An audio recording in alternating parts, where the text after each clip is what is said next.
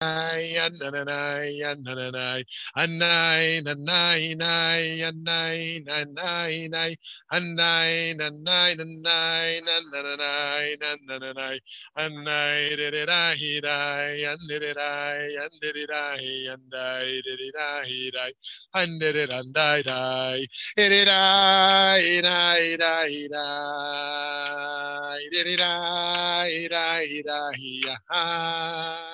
ananai, ananai, anai, nanai, nai, anai, nanai, nai, anai, nanai, nanai, nananai, nananai, anai, dididahi, dai, andididahi, andididahi, andai, dididahi, dai, andididandai, dai, ididai, dai, dai, dai, dididai, dai, dai, dai, Irai, irai, irai, irai. Irai, irai, irai, irai. Ai, ai, ai, anai, na, na, nai, nai. Anai, na, na, nai, nai. Anai, na, na, nai, nai. Anna, na, nai. Anna, na, nai. Anai, di, di, nai, nai. Anai, di, di, nai, nai. Anai, di, di, nai, nai. Anna, di, nai. Anna, di, nai. Andai, di, di, nai, nai. Anna, di, nai. Anna, di, nai. Andai, di, di, nai, nai. Anna, di, nai, nai, nai. Di, nai, nai, nai, nai. Di, nai, nai, nai, nai. Irai, irai, irai, irai. Irai, irai, irai, irai. Boker Tov and happy Hanukkah. Hanukkah Sameach, night six, night six, day five, night six. Amazing, amazing, magical time in the world, in the world. And um, here to be with you all. What a mitzvah, what a mitzvah to, to, to, to join me so we could learn together. Um, I'm very excited, very excited to see you all. So thank you for the gift of uh, showing up. And um, um, and I hope you will uh, take some notes as we go um, so that uh, you can th- uh, think about what you want to add to our our, uh, our our learning here. Number 24. Can you believe we're at 24? In the 24th 24th malacha, we look at ko'reah, ko'reah, which is the process of tearing and unsewing and ripping. You knew this was coming from last week. The coverings of the Mishkan of the tabernacle were fabricated by sewing different panels together. To repair a covering, one would have to tear damaged areas to fix and resew it. The, this malacha is the converse of the previous one we talked about last week, tofer, which means to unite disparate articles together through sewing. Since all of the malachot are constructive in nature, the type of tearing that would fall under the heading of this malacha would include only tearing down for the purpose of resewing. For this reason, tearing simply to destroy would be rabbinically problematic, but tearing only to resew would be prohibited on the biblical level. An example of the latter might be tearing open an envelope. This is done not only to access what is inside, but also to create a new container where other items may be stored. Ko'reah applies to pliable things, but not to firm things like metal. It also doesn't apply to food, thankfully. For example, ripping off a piece of challah for Shabbat dinner is not a violation of Ko'reah. The notion that we're confronted by the broken and the repaired, the ripped and the fixed, embraces a certain dichotomy or duality as to how the world should appear. Such ideas about order and perfection may be helpful at times, and alternatively, may be destructive at times. We address the question of duality as it relates to our perceptions of what is positive and what is negative on an emotional level, and in our relationship with the physical world. We have the power to use these questions to navigate our relationship with the concept of perception itself. What is a perfect home? What is a perfect face? What breaks in a home need to be fixed, and which breaks need not be fixed? Which body imperfections need to be fixed, and which embraced? Dualism provides a matrix for philosophical analysis in modern philosophy, there are three different types of dualism. The first, substance dualism. This distinguishes between the mental realm and the material realm. The two never overlap. Okay, this is the first, substance dualism, right? There is body and there is soul. There is mind and there is matter. They are completely separate realms. Our second form of dualism is property dualism. This posits that the body and the mind are both part of one material substance. Consciousness is organized as it is pr- precisely because of the uh, of the material world. Consciousness is organized as it is precisely because of the material world. Okay, so here there is a duality, and yet it is all part of one material substance even though there is a duality of consciousness of of the of the objective world and the objective world, but nonetheless, it is all still a part of the material substance. And the third form of duality is predicate dualism. This is kind of complicated, so put on your seatbelts. This theory holds that mental predicates can't be reduced to physical predicates. An example would be like this God is good, might be a concept that we think about, but as to which one cannot reduce the act of being good into a physical thing, a predicate.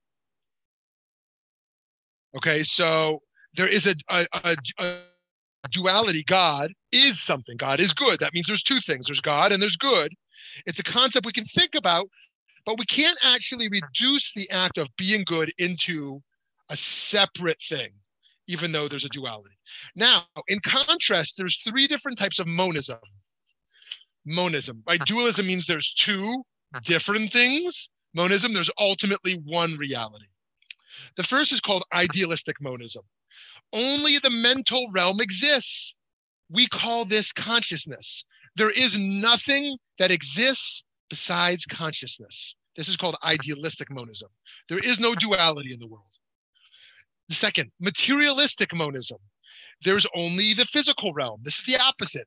Idealistic monism says there's really only the spirit, right? Yes, we, we can touch this thing called table. Yes, I can hold this pencil. I can see you, right? But it, it's it, it, it, it's an illusion. There is no self and other. There's only one spiritual reality. The physical is all merely a product of perception of the spiritual reality. The second is the opposite. Materialistic monism says, nope, there's only the concrete. There's my flesh, there's my table. I am no more than my brain, and my brain is physical. There is no spirit or consciousness beyond the brain. The third is neutral monism, which says there's only one substance, but it is neither mental nor physical, although those emerge from that third or maybe first substance. Okay, I know that's a lot. Dualism, and monism. Where do we fall out on these um, on these paradigms? So, what does it mean on a metaphysical level, or if we were to consider supernal realities beyond the material world? If all is God, as many theologians suggest, then we embrace a perspective of monism. We might call that pantheism. We might call that panentheism, a view that considers God to be absolutely immanent and where the world is entirely contained within God and God within the world. If there is body and soul, God and world, then we embrace a dualism, which describes God as having both immanent and transcendent characteristics. Some have described Jewish thought as pseudo dualistic, in that we are always trying to repair the world and unify God's name during the week, dualism. And yet on Shabbat, we seek a monistic experience of devekut, of clinging or untying, of separateness just to rehash that last phrase because I think it's important. That is to say, six days of the week, we embrace a dualistic philosophy. There's self and other, God and world, right? In order that we can repair the brokenness of the world as a separate entity. And then on Shabbat, we move towards monism. Nope, actually, there's nothing to repair. It's all just one it's all just one whole. The distinction between dualism and monism is related to the process of differentiation, the process of recognizing distinctions between items, concepts, and facts. So, considering the malacha of Ko'reah, taking one thing and making it two raises the question of what we can truly know beyond the one. In this case, beyond the singularity of oneself, of one's mind.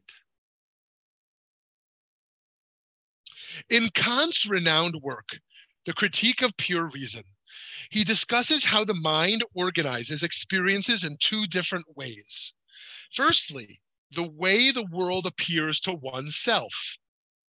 Secondly, the way one thinks about the way the world appears to oneself. The noumena are the things that exist regardless of how our minds interpret them. The phenomena are the realities that are interpreted from our minds. Kant's suggestion, radical in his time, was that nothing objective can truly be known. The noumenal material world. The only knowledge we can ever truly hold is that which is presented from our minds, the phenomenal mental world. All data is contextualized as it passes through the subjective filters in the mind.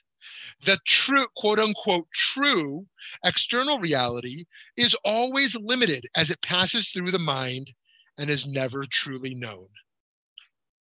That's a lot to unpack if you think about the implications of that. So, here we discuss notions of idealism, the idea that the world is truly composed of mental ideas and not of physical things. It's a fundamentally different way to conceive reality from what is most common. Kant, in his transcendental idealism, never assumes that external reality does not exist, nor that it is not important, but rather just that we will never be able to transcend our mental limitations. For example, he's not saying that human suffering on a physical level doesn't matter or that we can't truly know who suffers. Like if you've ever heard the absurd claim uh, by uh, uh, uh, the absurd carnivorous claim that who knows that an animal is really suffering when you stick a knife into it? It can't tell me that, right? As if we don't have enough data from squeals or from bleeding that pain or suffering is, is, is occurring. And you know, another way to think of this, if you if you think back to hospitals, how did um how did uh, doctors know how to give you pain meds back in the day? Not so long ago. Not so long ago, the doctors thought what objectively the pain would be. Okay, we moved away from that. And now the, it, it is a patient driven process. Of course, there's medical limitations on pain medicine. But what do you do? You get one of those happy, sad charts, and they say, Where are you on the one to 10? Are you a three? Okay, you'll get some moderate pain meds. Are you an eight? Okay, we'll give you more serious pain meds. It's a patient driven process based upon the subjective experience of suffering, of pain. They understand that objectively it's going to fall within this category. But number one, people are going to experience that pain differently and they're going to have different pain tolerance. And number two, there may be things being experienced that they don't know and uh, they want to help you manage that pain. Myself personally, I'm not on the extremely low pain tolerance. I would say I'm on the on the on the below average level. I would want more pain meds than less. My wife, she has a C-section the next day. She's like running around doing things it's it's it has a very high pain tolerance. Um, so um, Kant further distinguishes epistemologically between two other crucial categories. First, a priori propositions, which don't require experience to know, right? Things that we know to be true without experiencing them, like two plus two is four. Actually, it's true, you can experience two plus two is four, but really you don't need to experience it. It logically makes sense without experience, and a posteriori proposition, such as claims like all dogs are happy.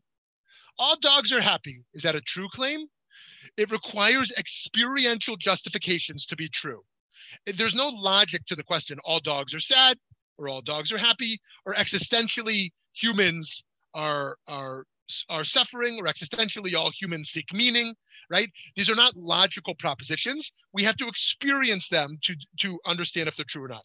Another way to talk about experience is empiricism, right? It's um, uh, you um, what's that? What's that famous phrase that? Um, oh man, who was it? Ruth Bader Ginsburg who said it? And I'm blanking on who said it. Uh, one of you will tell me.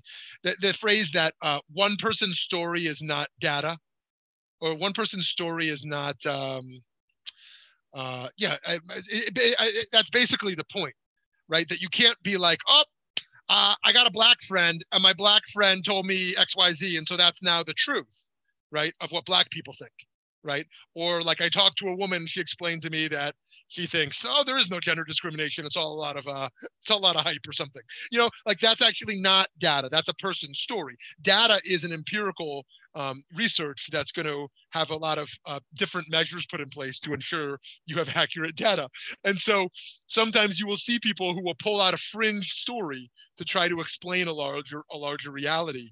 Um, in a way that would be inaccurate. And so when we talk about experience to prove truth, we're not just saying my personal experience leads me to this reality, but rather experience in a measurable kind of way, um, a measurable kind of way. So, what does it mean to quote unquote know something or know someone? You ever think about that? When we say, oh, I know him or I know that, we mean something different when we say we know how to do some practical thing than when we say we know a certain fact or when we say we know a thing, we know a place, we know a person, we know sadness. For example, if I say, I know how to do the laundry, or I know how to make oatmeal, I'm saying something very different than I know, I know Andrea, I know Barbara, right? We're saying some, what do we mean by that? No, in French, if we have any any uh, speakers of Francais here, this is savoir versus connaître. Savoir, I would say, je sais Je sais, I know a fact. Je connais, I know this person or I know this place. In Hebrew, we say ani versus ani makir. Ani yodea, I know a fact. Ani makir, I know a person, right? It's different ways of knowing. Interpersonal knowledge is different from factual knowledge.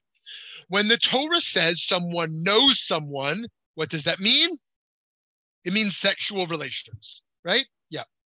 In Genesis 4 1, it says, Vehad Adam yada et chava. Adam yada et chava. Adam knew Eve, and she gave birth to Cain. He knew her, and she gave birth to Cain. So that there's a lot to unpack there. We're not going to do that. But what does it mean that sexual relations is expressed as knowledge, to know someone? right? That's very interesting that knowing, we think of something cognitive, right? And sexuality, we think of something physical or, or behavioral. So that's so that there's a lot to think about there. What does it mean to say I know celebrity X, but I don't know him or her, or I know about him, but I don't actually know him? Truly knowing each other requires a relationship, some symmetry, some mental connection. I can't say that I know that President Obama and I know each other um, if, after all, all we did was meet briefly in a way that I will always remember and that he will immediately forget, right? If I'm in a line of people and I have my 30 seconds, I will never forget that 30 seconds with President Obama. And by the time the next person walked up, he immediately forgot my presence. So, do we know each other? What does it mean to say that we know our parent? Do we know our parent, living or deceased? Do we know our child? Or how about that we knew someone 20 years ago? Oh, yeah, I used to know him. How did we know them, but not know them now? A consequence of knowing someone might mean that we have access to predicting their behavior or their disposition. Right? I know them. Oh, I know them. I know how they work, or I know what they will do. What is it? What is it that I know? I can't know their subjective experience, but is do I know um, what, um, something uh, in the realm of predictability? Here about intersubjectivity, but not here. Here we're talking about intersubjectivity, but not one that is totally cognitive, but also emotional and social the assumption here is that in a quote unquote other and a quote unquote self, once again, uh, dualism once again. But what happened? What happened? Okay, now, now, what happens in care work? You, you, we're all familiar with the idea of care work. Indeed, there are unique ethical entanglements that can be found in care work. How many of you, by show of hands, have ever been a caregiver? By caregiver, I mean I don't mean like partially providing care, but immersed immersed in in caregiving. Okay. Um, indeed, there's unique ethical entang- entanglements that emerge here in care work for a parent. How many of you were a caregiver for a parent? For a child, was anyone ever full time taking care of a child? For a spouse, anyone ever full time a caregiver for a spouse who was dying and or in hospice or sick? Or for a stranger? Yep, Eileen. For a stranger, in dependency work, new questions emerge about the boundaries and limits of responsibility. One often must put the dependent's need before their own and not have the luxury of thinking of one's own rights. This sort of intersubjectivity calls to mind Martin Buber's conception of the I relating to the thou, an approach to meaningful human relationship that depends on each partner in the relationship understanding and relating to the other on a deep level. Here we can also reflect on Levinas's notion of response ethics. My existence comes into being in response to the other, is what Levinas argues. This philosophy, philosophy is about radical alterity, that the other is infinitely other, and how it would be impossible to exhaust one's knowledge of the other. We can also reflect on care ethics as developed by thinkers such as psychologist Carol Gilligan. Here we see how care, relationships, and responsibilities carry more weight than abstract rights and concrete principles. Just, just, to, just to unpack that a little bit more. And early on, she called this feminist uh, psychology in response to a male driven field um, in particular in, in moral development, where the idea was the most morally advanced person was a person of principles, of conscience. What does it mean to be a, a moral hero? You live by, by elevated principles. Carol Gilligan challenged that because empirically they found that women ranked lower than men on that. And she said it's simply not possible that women are less morally advanced than men. And so she said, You're measuring principles. We need to measure relationships. We need to measure relationships.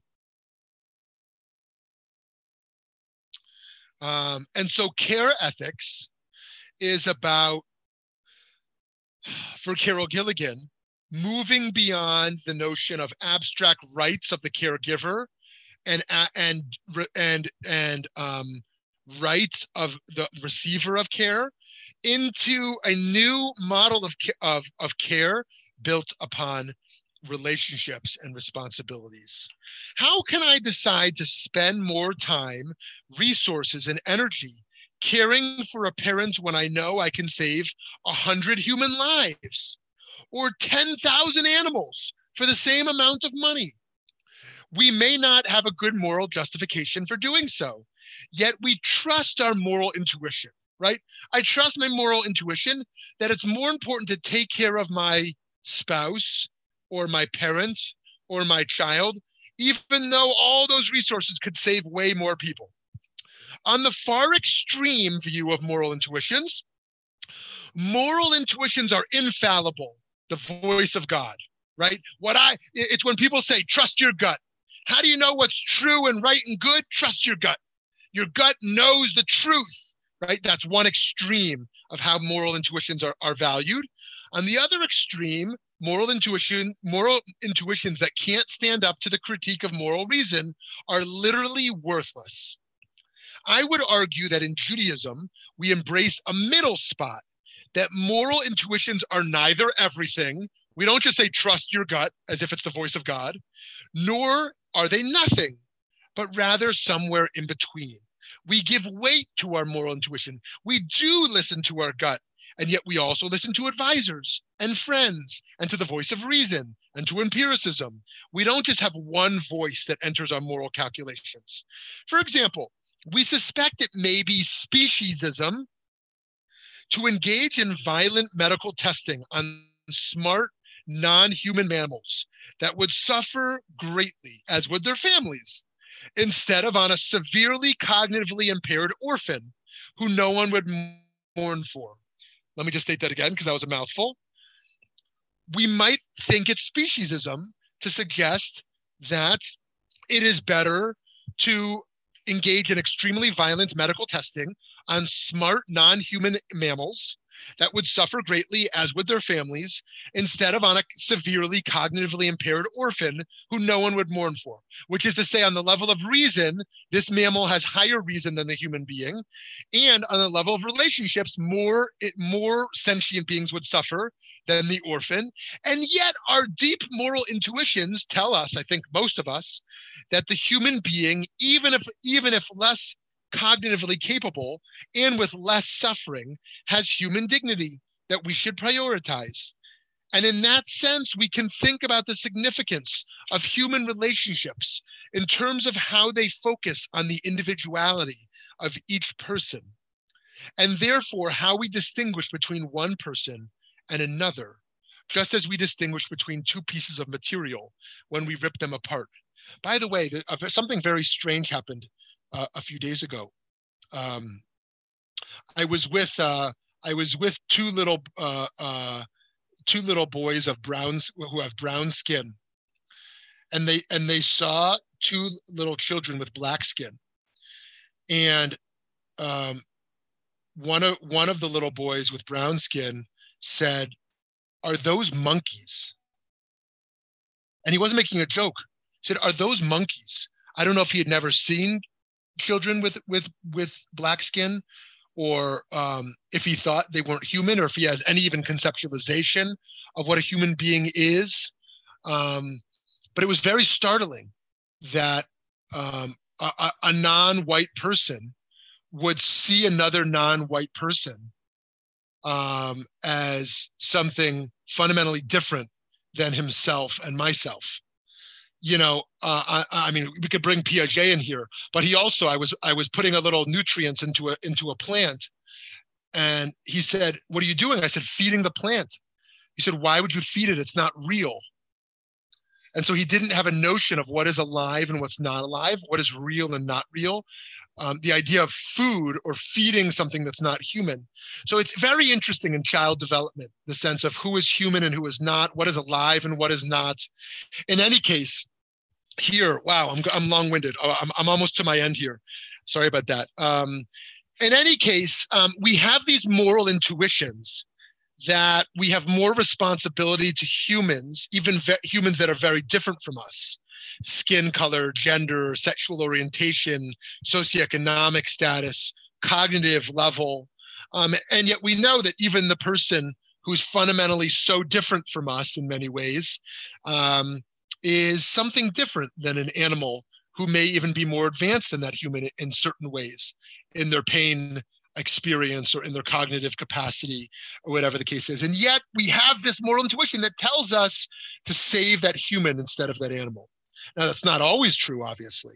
Someone might choose to save their dog over their neighbor, right? They run back into the building not to save their neighbor human, but to save their dog from their burning apartment, right? Okay, perhaps for that reason, we symbolize our grief when a close relative dies by performing kriya. We talked about we talked about this last week a little bit from the same root as ko'reah, our our, our malacha today, right? We tear kriya, we rip our garment, or um, more liberally, we we rip a ribbon, um, and so we're ripping our clothing. Conversely, though, we can consider that when a baby is born, as we discussed last week as well, by cesarean by by cesarean uh, by a C-section. A type of tearing apart brings forth life. And with just as we rip to mourn death, we rip to bring out life. And with that new life, we have a new opportunity to form a new relationship with a new individual. The world has been ripped and torn apart by disasters and violence. By the way, I want to say so, uh, uh something else. And if any of you have ever, um, um, as uh, as adults, as mature adults, started a new romantic relationship, you might be able to shed light on this. Um, and and uh, that um, what what it what does it mean to evolve into a marriage or into a partnership? When two 20 year olds meet, I think they believe that they will fundamentally become new people through their union, right? They're embarking on a new life Maybe they're going to move to a new city or move to a new home. Maybe they're going to understand on some level that their life is going to shift in drastic ways based upon their partnership. Whereas, let's say two people who are 75 or 80, um, decide to start a new partnership in a way where they basically know they will remain the same right? Okay we will affect each other but i really want to be me. I don't want to you know um, uh, what does it mean to not give birth to a new self in the birth of a new relationship right? The first time someone has a child the child is obviously born but in some sense the parent is born as well right? The parent the, the, the child gives birth to a parent right? And that that person is now a parent for the first time. And now uh, one understands their whole reality has shifted or at a wedding at a wedding many um, very young people would understand they're really someone different. Jewishly we that's why we go to the mikvah before a wedding traditionally because it's like a or a conversion as it says in the talmud a person is is reborn or on Yom Kippur, it's a rebirth because it's almost like a, a, a radically new beginning in a journey in a way that when I was younger, I loved that. When I was young, I loved new beginnings. Now that I'm a little older, I actually don't crave it. I actually love stability, um, and, and that, that's that's just my personal stage in life. I used to love, oh, a new city, a new job, a new like a new experience. Like I, I the novelty has really kind of worn away. I guess I, I hope I'm not getting too old and cynical here right? I know some of you probably laugh at that, but I really, uh, I, I love the consistent. I love the stable. Uh, you know, it's like novelty is fun in a movie, but then you turn it off and you go back to your, you know. Um, in any case, here, okay, the world has been okay. So here to wrap up, the world has been ripped and torn apart by disasters and violence. Our job is to rip out the destruction and to repair it. This repair should take place within the self within the family, the community, society, and the world at large. It becomes ever more complicated and yet powerful at the same time, given how interwoven and interconnected all the beauty and all the destruction are. You know, it's it's kind of like um, I've always wondered this. Let's say you wanted to go back to the past and just pull out one thing that you realize changed the whole story right? It's like in it, like someone said something to someone and you want to pull that moment out because it fundamentally changed everything, right? But you realize that actually going back and pulling out a moment would not just change that piece, it would in fact change everything. So, what does it mean to repair something when actually you don't just repair a piece, you're changing the whole? We can embrace the paradox that in our work to repair, we have our own unique piece that is separate from the rest, dualism, and that this piece is our unique work and sacred responsibility. And yet we can also embrace the oneness of it all and how we must collaboratively unite to see how we can repair through allyship and partnership. On Shabbat, we reflect on this holy work and on the duality and unity of all existence. Once again, we see how the microcosm experienced in life on Shabbat can inform us about the macrocosm of the universe and our responsibility within this world. Okay, friends, I'm going to pause there. Let's, uh, I'd love to hear from you.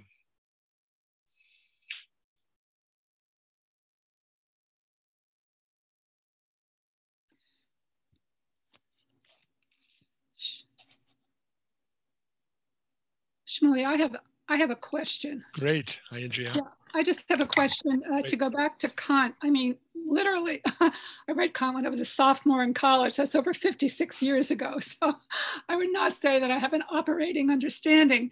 But when you said that Kant is saying that we cannot tra- transcend ideal and we can't transcend our human limitations, right, in perceiving reality.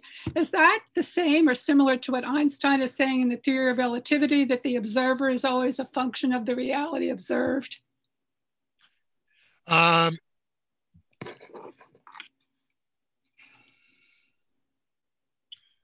well, um, it, it's a wonderful question, and and and the easy answer is I don't know. Um, I, I, I don't, I don't, I, I, I've read a lot of Kant and, um, and, and I understand very little of the science that Einstein talks about. So the easy answer is I have no idea. Um, my second answer is that, um, is that um, I don't know. Uh, actually, my, my, my, my second answer, which I have a strong hunch to, to I, I'm, I'm uncertain enough that it's, it's not worth saying. Um, so I, I, so I'm sorry. I'm, I'm going to be totally unhelpful. Okay. Uh, the, yeah, I, I actually don't know. Thank, thank you. It's a great, it's a great question. Someone else? Or maybe there's someone else who, who's read Einstein who can reflect on that.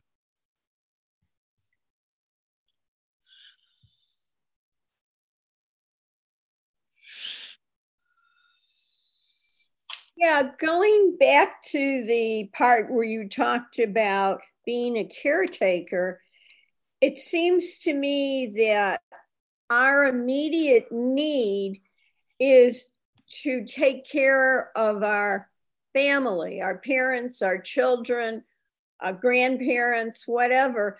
And that has primacy over the world.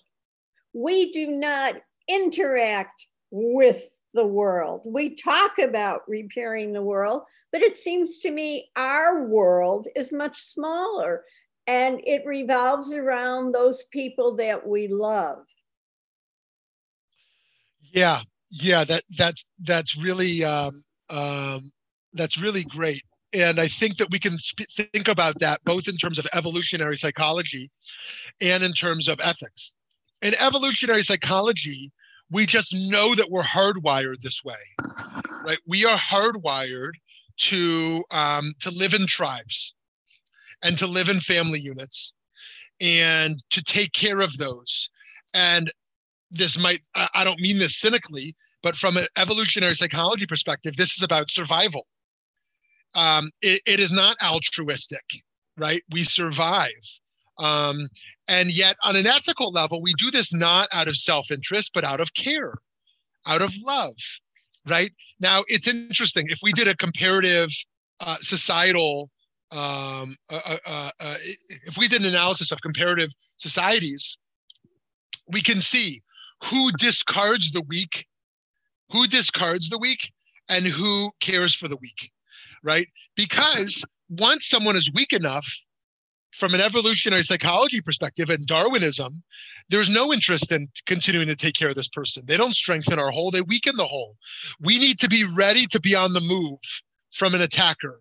We need to be strong and strengthen those who are strongest, right? The only reason I care for a child who's weak is because I'm investing in them as my caregiver when they're older. But what about a senior? If I if I have an 85 year old grandparent why should I take care of them? Why not just leave them off in the woods? Right? What what use are they for me?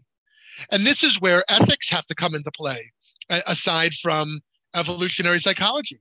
Because if we just went by um, um, if we just went by uh, the needs of survival, um, as soon as someone is um, uh, we, weakens the whole, they can be discarded. This reminds me of the great teachings around Amalek. You remember Amalek? Right? So Amalek, uh, uh, when when uh, is the one that when the Jews are leaving, when the Israelites are leaving Egypt, attacks from the back, right? And attacks what it says there are the weakest ones walking in back. And so the the, the famous uh, uh commentary there says you have to wipe out wipe out Amalek. It's actually kind of complicated and, and disturbing and um, but you have to actually wipe out amalek in the world. And so there's two ways to do that. One is to go to war with amalek right where you fight them. The other way is to make sure that the weak don't walk in the back right? Because if you make sure that the, those who are most weak are not walking in back then amalek can never attack. And so that's a different way to protect yourself from amalek. And so how do we construct a society like that? And why do we do it? Why do we do it um, you know, I, I, imagine by now everyone has read Being Mortal, or at least heard of it. Uh, at least heard of being mortal, and and and um, and how we understand what's happening with with caregiving to seniors around the world, uh, and to the healthcare system, and why some societies kind of isolate seniors. Uh, I don't just mean seniors, really. I mean sort of end uh, closer to end of life, uh, the, the, the next stage beyond seniors, um, those who really re- uh, rely on care, um, um, and why um, and why some actually integrate them into family units and into society to ensure their care is provided. And just looking at the pandemic in terms of how many people take really seriously the high percentages of people over 70 who have been affected by the pandemic and those who diminish the intensity of the dynamic of the pandemic by saying what? it's just seniors right? As if to imply, I hear this literally all the time. it says on, on, certain news commentators say, look, look at the percentages of, of those who are in senior residences or, or nursing homes. And that tells us we need not be so worried. What I, I, I come to the exact opposite conclusion, right? That we need not be as worried. Um, so, so in any case, um, yeah. So going back to this point around caregiving, um, I think it was Eileen, right? Yeah, kind of. Yeah, thank you, Eileen. Uh, going back to this point about caregiving, it really is uh, something our society needs to needs to grapple with. Um, in a um, in a world that celebrates youth in the ways that we do, in a way that transience has now created distance from parents and children, um, where it is more common for one's child to not live in their city than to live in their city. I mean, I'm not sure if that's factually true. That that seems to me to be true, but actually on, on American demographics, it might it might not be true. Like if you look at rural America, I don't know what's happening over there. Um, I know I know when it comes to major cities, people people move quite a bit. In any case, this is something we really need to work through.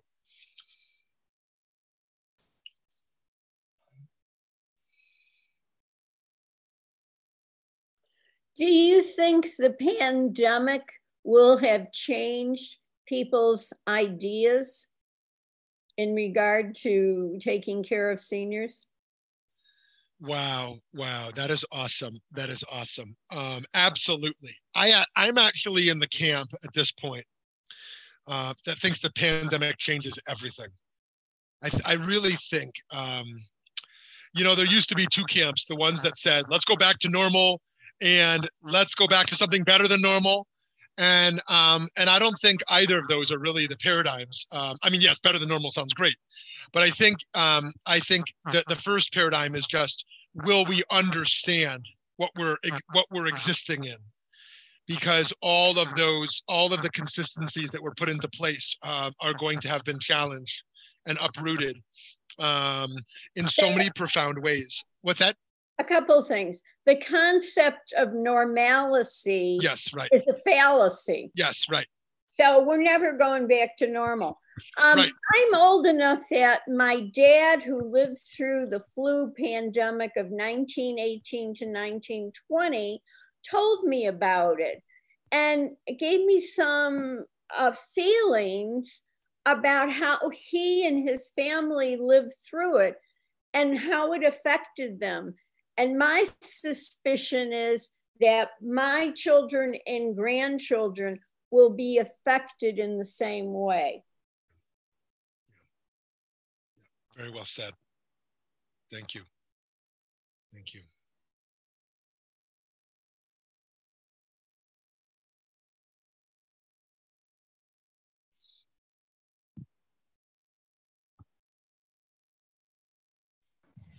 Can I just say that um, just a little bit of what Eileen said about, you know, what we do affects our families, those around us, but our choices affect the world, be it something small environmentally, um, and even, you know, like something like you you you choose to throw garbage on the sidewalk, somebody trips on it, or somebody else says, eh, I'll throw garbage on the sidewalk. So so everything you do actually has kind of a butterfly effect on the world around us, both in Kabbalistic terms, in terms of spiritual energy, and in physical terms and environmental terms.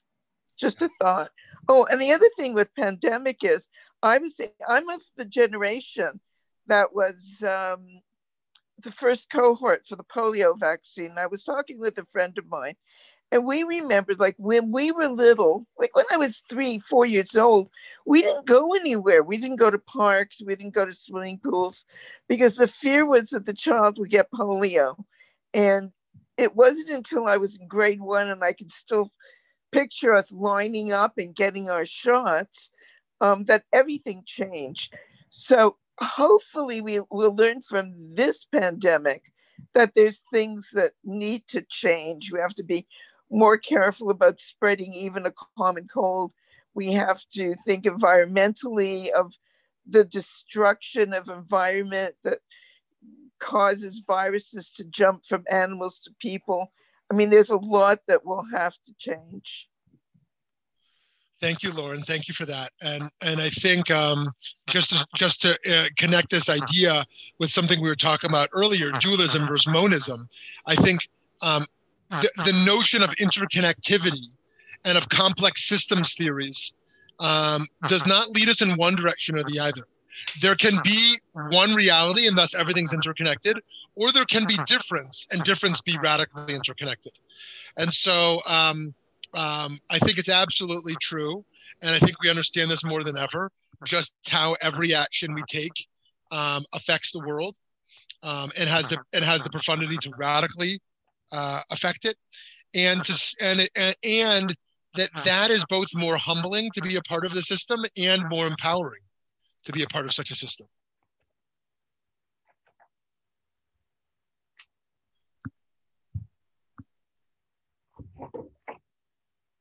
I have a question about uh, change. Uh, right. For instance, with this uh, uh pandemic, uh, we never were so careful about wearing masks and washing our hands and all that. Um, and have there been, have anybody heard of any studies on how has the flu, the cases of just the plain flu, never mind the coronavirus, but the flu, have there been less cases of flu going around? I mean, who- significantly reduced. I um, my Mahatena still works uh, has worked for CDC and is in the trial of vaccines. And all the doctors are reporting that the significance of the seasonal flu is reduced dramatically because of mask wearing. Mm very interesting. Yeah, what they thought was going to be um, a duality with overwhelming flu and overwhelming pandemic has not occurred because actual flu is diminished. Very interesting. Yeah. I don't know how, I really don't know how that popped into my head. No, no, Carol, no, it makes sense in terms of changes. Uh, will we move to a reality where masks even in when even when everyone's vaccinated on this when masks are still a, a uh, considered the new normal, more desirable. I mean, that's a scary reality. Or at least, or at least when you're sick. Yeah, right. Um, uh, or what? How will we think about yeah people in hospitals, you know, and masks? How will we think about people in prisons? How will we think about teachers? Um, it's it, it's it's very interesting. Um, um, now, uh, uh let me ask a different question, if I may. in terms of ripping, when Mm. when do you when do you experience a problem or imperfection um, or a, a, a misstitch, if you will, that you say you mm. don't need to tear it out, you don't need to rip it out. I.e., when do we un, when do we unsew and mm. rip in order to resew, and when do we keep it in there? when there's a benefit. Say more. If you become a different person, for instance, I, am thinking personally, like mm. uh, it took me a long time to uh, come to the realization that the, a divorce would be a better thing for my family than staying together with children, especially. And all of us, you know, at, at one point it came to where it was definitely better for me to take that plunge, rip it apart. As much as I fought it and fought it and fought it for years. Um, yeah, and my hunch, and tell me if, if, if your hunch is different. My hunch is that women bear a great feel that burden uh, more heavily than men in terms of walking away from a marriage, in terms of how it affects the family. Is that is that does that sound right to you? I think it's personal. I think I I, I don't want to put uh, a put that on men. I think there's some, you know, I don't know. I, I don't know. I, I don't, I, I think if it's a, a good person, they're going to worry about them. Right. Right. Children. Yeah. Yeah. Yeah. I hear that Carol. That's, and that's, um, it's such a, it's such a powerful example. We, I thank you for sharing that because the amount of weight one, one carries to make such a decision to go to, you know, to kind of rip that family apart, but to do it generatively, to say, we're going to build something that this can't go on. This this is going to be more destructive than actually actively ripping. It's the same thing with war. when do you say i mean i mean not to compare war with divorce but i mean obviously there is something uh, it's embracing conflict essentially when do we say you know what we're going to kill or we're going to attack because we think we'll save life you know uh, or he, or here's another here's another kind of very different model um, abortion when does someone say uh, the challenge is this fetus will experience when born are significant enough um, or in this early stage to abort versus I would never abort such a child. I'll love him and her exactly how they are.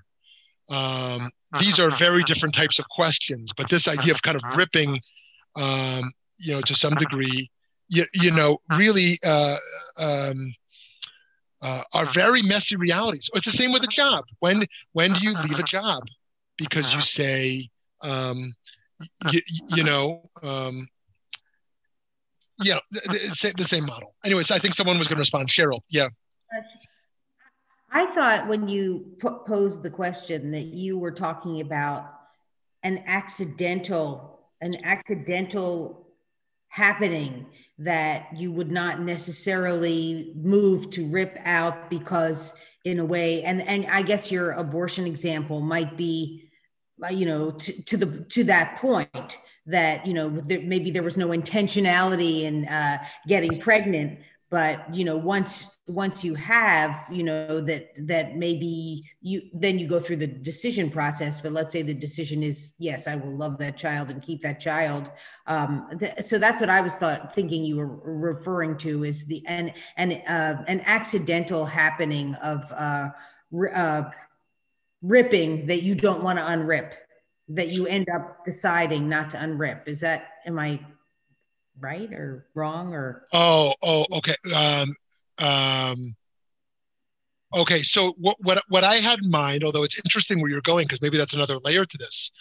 was that um that that that, that stage one was i am sewing and i have made an imperfection in what i'm sewing do i keep that imperfection in it or do i go back and unsew it to fix it now, where that becomes more complicated is that when we realize that the that in life, when, when we're building a family, when we're building a society, or or the like, um, many people are sewing together. And so when we're talking about unsewing, we're not just talking about unsewing uh, an imperfection that I made. What happens when it's our spouse who did it, or so to God or nature, so to speak, that did it, right? A child that is going to be born with a um, a, a, some sort of degenerative illness um, and going to suffer through that. Um, who who misstitched, right? Did did God, uh, you know from a, a, a certain religious perspective that child is just how God wants that child, anyways. From another perspective, this is uh, this is nature gone wrong that this child is going to suffer, or um, whatever the case is. But I think Cheryl, I I, um, I think you have a different layer here, right?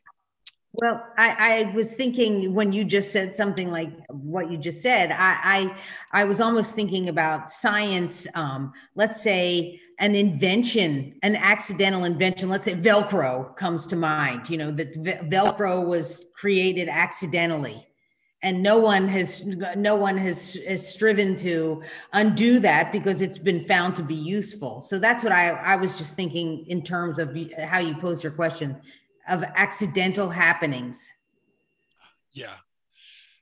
Well, you know, well, so just one one thing before Andrea. Um, so the so the other things about accidents. Accidents are so interesting. One type of accident is like I meant to drive straight and I accidentally like swerved left. The other type of accident is I mean to drive straight, but after I drove straight, I realized I should have turned left. Right? There's there's your intention from the start and your realization after you have gone forward. And so sometimes what I call an accident is, oh, I shouldn't have done what I thought was right at the time because now I realize it's wrong. You know, and that that's like um so anyways, Andrea, go ahead. So this is a whole other aspect to ripping. Um, I, as an artist, have used ripped and torn pieces of paper and fabric for many, many years. Ah. I find those edges much more interesting, for instance, than a straight cut line. Um, there's something very evocative about them. Um, one piece that comes to mind was a very large piece out of black paper that we often put up in our shul in the back called Mitzrayim, where that rip right down the center was a very narrow rip. So it symbolized that little opening towards, you know, liberation and transformation. So the whole aspect of ripping and tearing can end up being um, used very creatively, even though I know it's not what was meant from the melacha We weren't supposed to use it creatively. But um, I've, I've, been very involved with ripping and tearing for many, many years. Nice. And it's very just nice. one of the techniques I yeah. use in my Oh, very interesting. Thank you. Very interesting. Yeah, Lauren.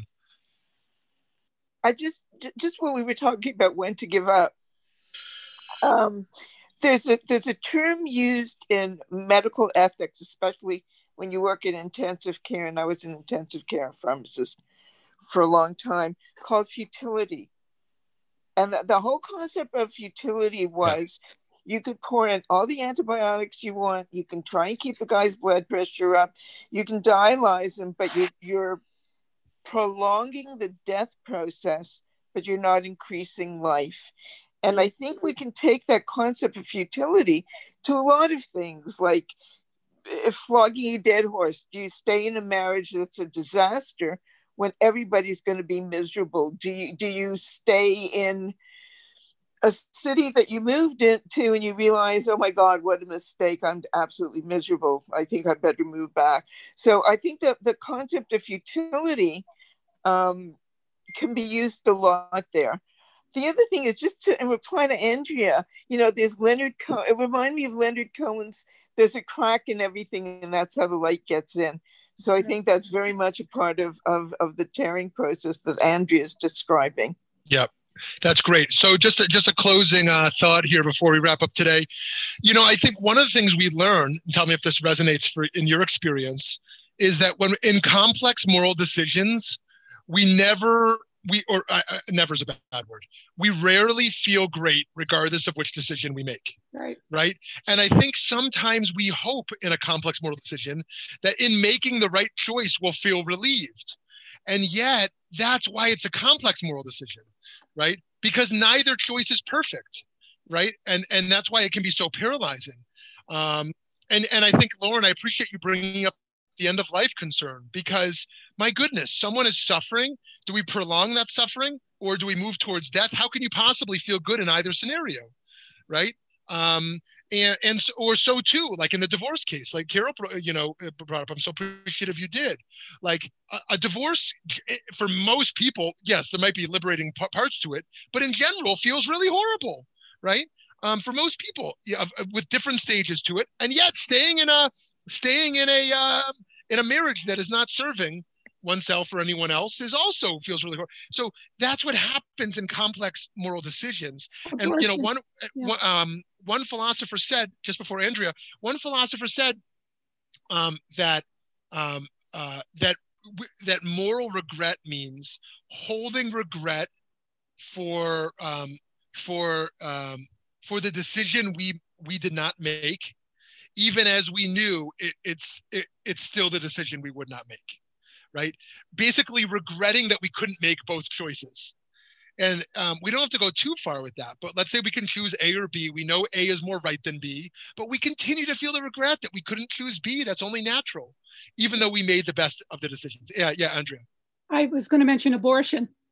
Yeah. Oh, yeah. I was the absolutely right decision and i will never get over feeling exactly you know sad about that exactly exactly mm-hmm. um, uh, uh, i think abortion is is is another just perfect example here of how you can never feel right in either choice or the case where someone gives birth and puts the child up for adoption i mean there's yeah. different pains that come with each of these mm-hmm. each of these models mm-hmm. and so um I, I you know i i, I oh uh, oh andrew i just i just saw you chatted that sorry and so and so i think that one of the things our spiritual lives can do is to help us to hold equanimity, to keep a sense of inner balance while we exist in a murky, imperfect world of complex moral decisions where nothing will always feel right, right? Nothing will feel, and in the pandemic, I feel it literally all the time. And that we realize that in every choice we make, I mean, what do they call in economics? Opportunity cost, right? In every choice we make, there was another choice we could have made. There's always a loss to a gain, right? To every choice, there's another choice. And in and in experiencing that, we always when one is young, it's just exciting to go do something new or to change and not realizing how much was lost at that time as well. You know, when a when a child moves out of a parent's home to go to college, the the child is usually mostly just thrilled. This is amazing! I got free keg party. You know, awesome. And the parents is like crying. Okay, it's bittersweet, but right, the parents like, oh my goodness, my baby, what is going on here? And then the child realizes later, like, okay, maybe two years later, 20 years, 50 years later, that actually it, there was something traumatic to this uh, to this rift. Right? But it's like an amazing, it's an amazing thing how long it ter- takes us to to you know to learn this. In any case, friends, um, we are all not only a, par- a part of ripping, but people are ripping around us. People are ripping around us. And not only do we have to decide what to unrip and unsew in order to resew, but how to understand all the ripping that's happening around us and how that affects um, us as well. Um, I, you know, think about gentrification. You know, what does it mean for your neighborhood to fundamentally change around you? Think about a pandemic and how the world is evolving. And so I just pray that you'll be gentle with each other and be gentle with yourself as we live in such a time of, of harshness and, uh, and, challenges. Wishing you many blessings for a great day and Chanukah Sameach for night six.